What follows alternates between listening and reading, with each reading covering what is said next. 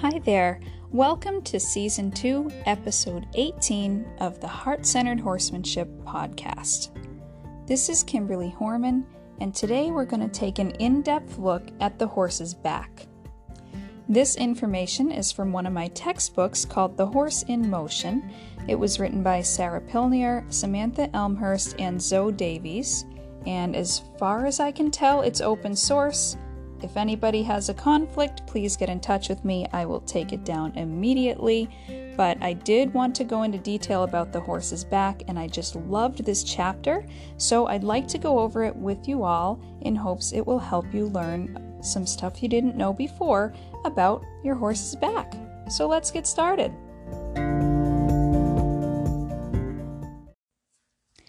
The back is that part of the spine between the neck and the tail. It supports the thorax and abdomen suspended beneath it. In the pregnant mare, it also supports the weight of her unborn foal. However, your horse's back is not designed to carry the weight of a rider, and a well fitting saddle is essential to minimize back problems. The strength of the back results from the combination of bones, ligaments, tendons, and muscles, which ensures the spine in this region remains relatively rigid. The neck and tail are much more flexible than the back. The tail is an active fly swatter and an indicator of discomfort. So let's talk about flexibility of the spine.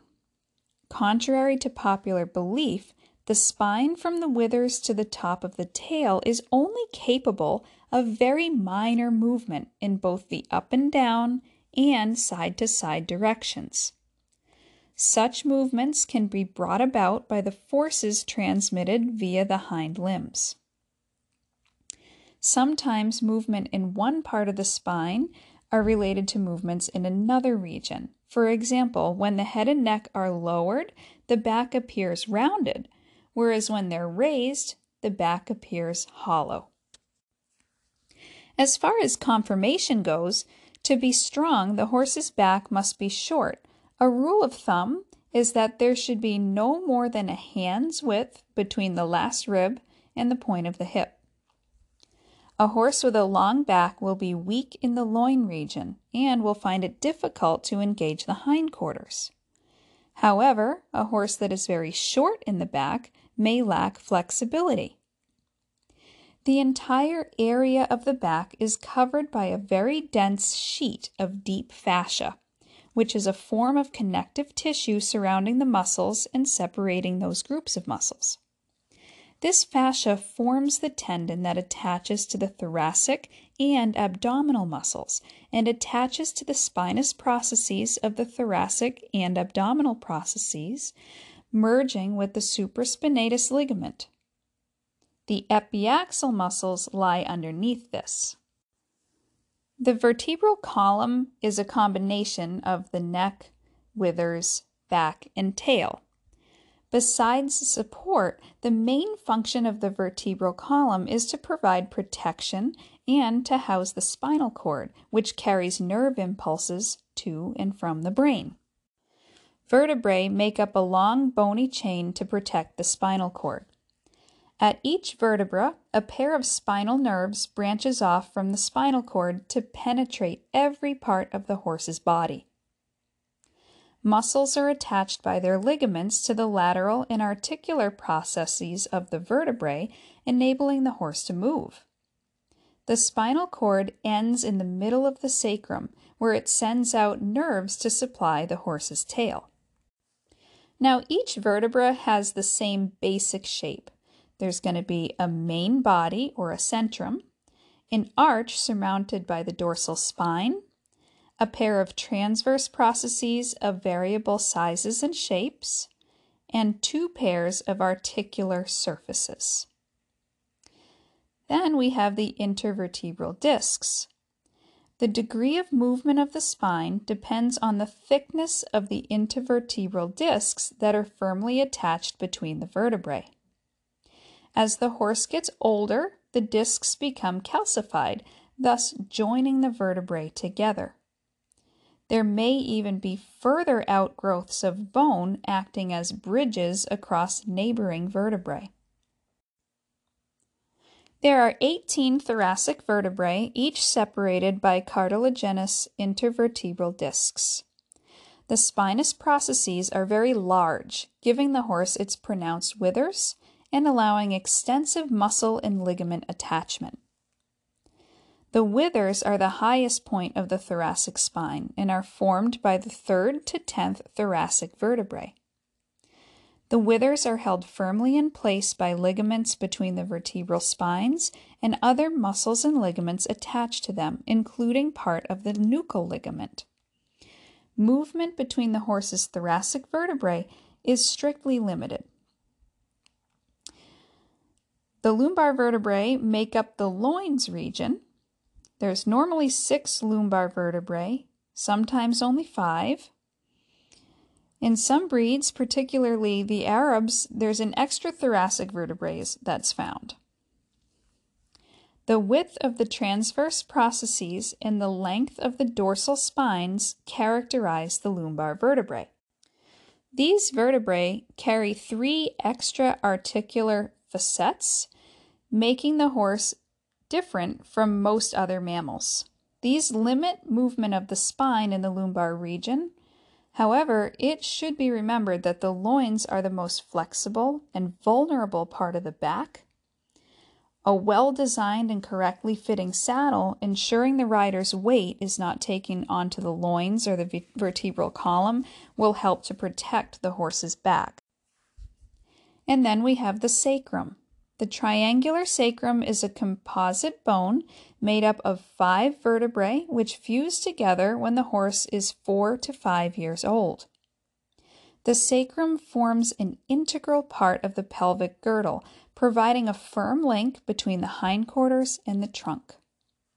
The first sacral vertebra has an enlarged transverse process called the sacral wing, which forms a synovial joint, the lumbosacral joint, with the transverse process of the sixth lumbar vertebra, the underside of the sacral wing forms the SI joint with the ilium of the pelvic bone. When we look at the tail, there's normally about 18 coccygeal or tail vertebra, but it can vary. So it can vary from about 15 to about 21, and they decrease in size from the first to the last. Now, when we look at the joints of the horse's back, um, there's actually a lot of them that are very important, and we'll start with the SI or sacroiliac joint. This joint is a combined synovial and fibrocartilaginous joint, and it doesn't move. It's supported by ventral, dorsal, and lateral sacroiliac ligaments. Next, we have the lumbosacral joint. In this joint is part of the spine it acts to transmit the impulsion generated by the hindquarters. Its flexibility, although limited, allows the pelvis to rotate forwards under the horse's body during movements like the canter and gallop, and when engaging the hindquarters to raise the back. This rotation mainly takes place when both hind limbs move forwards. Even though the lumbosacral joint has limited action the ability of the horse to move well is dependent upon its full function. At the walk and trot, both hind legs move in opposite directions because the lumbosacral joint is incapable of sideways flexion. Some of this movement is taken up by the sacroiliac joints. For maximum effectiveness, the lumbosacral joint should be positioned as far as possible in front of the SI prominences or the point, point of the croup. If a horse's back is long, there's additional leverage on the lumbosacral joint, increasing the stress put on the area by the rider's weight and the demands of engagement. This area can be supported and strengthened with the correct muscle development. There are also a lot of very important ligaments. So, the ligaments of the spine are important in helping to keep the individual vertebrae in place and giving the back strength and stability. There's the supraspinous ligament. The supraspinous ligament runs along the back from the sacrum and joints together at the top of the spinous processes of all of the lumbar and thoracic vertebrae. In the withers area, the ligaments flatten to form a broad sheet, extending on either side almost to the scapular cartilages. Another important ligament is the nuchal ligament. In the neck, the supraspinous ligament is modified to form the nuchal ligament, which is strong and elastic. The lamellar part of the nuchal ligament is made up of two sheets running down either side of the neck, which attach to the cervical vertebrae. The funicular part runs from the withers up the neck to the pole, where it attaches to the occiput of the skull. Where the ligament runs over the withers, the supraspinous bursa, which contains lubricating synovial fluid, reduces friction. This lies between the second and fourth thoracic spinous processes and is the site associated with the condition termed fistulous withers. There's also some sacroiliac ligaments that support the SI joint. Next, let's take a look at the musculature of your horse's back.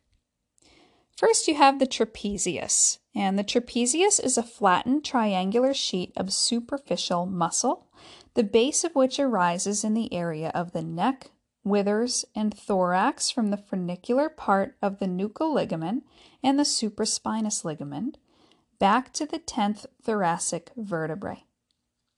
The thoracic part of the trapezius muscle originates on the thoracic vertebrae and inserts into the scapula. As stated before, its action is to draw the scapula up and back to lift the shoulder. And I think we talked about that when I was going over the walk. Um, if you missed that one, I think it's a couple of episodes back, but we did talk about that and just its job there to pick the scapula up and back, which lifts the shoulder. Next, we have the latissimus dorsi, and that lies behind the shoulder, covering the side of the chest and extending up onto the back. The muscle passes from the upper part of the thorax onto the rear of the humerus, and its action is to pull the forelimb back. When the forefoot is on the ground, contraction of the latissimus dorsi moves the body forwards over the limb. Both trapezius and latissimus dorsi are large flat sheets of muscle. The fibers tend to be long and run more or less parallel to the long axis, and their attaching tendons are also sheet like. Because the range of movement of a muscle depends on the length of its con- constituent fibers, sheet muscles like these produce large movements. Next, we have the epaxials. The epaxial muscles, they help convert the backbone from a chain of individual bones to a rigid structure, which then, of course, is strong enough to carry the gut and transmit the power from the hindquarters to the front end of the horse. The epaxial muscles are made up of three main components the iliocostal and longissimus in the back and loins, and the spinal and semispinal parts of the transverse spinal component in the back and neck. Another important muscle would be the longissimus dorsi, which is in the thoracic and lumbar regions. The longissimus dorsi is the largest and strongest muscle in the horse's body. It helps to form the contours of the horse's back, running from the pelvis and sacrum along the back to insert on the thoracic vertebrae. This is the muscle on which the saddle and hence the rider sits. Its role is to transmit the forehand the propulsion generated by the hind limbs. The epaxial and longissimus dorsi muscles control the movement of the back. Thus, the flexor abdominal muscles contract to extend the back a little more round, and the extensor muscles, which are the muscles along the top of the spine, contract to flex or hollow the back. But these movements are minor. Let's keep that in mind. Another really important aspect of your horse's back are the nerves. So, the spinal nerves make up a regular series of 42 pairs that arise from the spinal cord. There are 18 pairs of thoracic spinal nerves and 6 pairs of lumbar spinal nerves. The spinal nerves carry messages from the spinal cord to the muscles and skin of the limbs, and from there back to the spinal cord. So now let's shift to back injuries and their prevention. The horse is designed to move forward at a high speed rather than to jump and move laterally, as is required for some sports. The muscles of the back are therefore particularly prone to injury when the horse is asked to carry out difficult maneuvers. When working a horse, the aim is to round and strengthen the back and engage the hindquarters. A horse's back becomes slightly rounded when the abdominal and spinal flexor muscles are used. The contraction of the abdominal muscles tilt the horse's pelvis forward and brings the hindquarters more underneath the abdomen. To tilt the pelvis, there must be some movement in the lumbosacral and SI areas together with movement of the associated ligaments. Injury of the SI ligaments is a common cause of back pain in horses.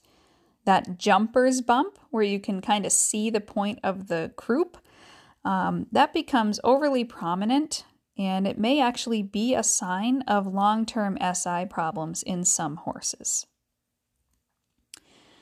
As with most sports injuries, these problems can be avoided by warming your horse up thoroughly, gradually increasing the difficulty of your exercises, giving short periods of walking and stretching during schooling, avoiding tension, avoiding overwork or fatigue, and cooling the horse down thoroughly.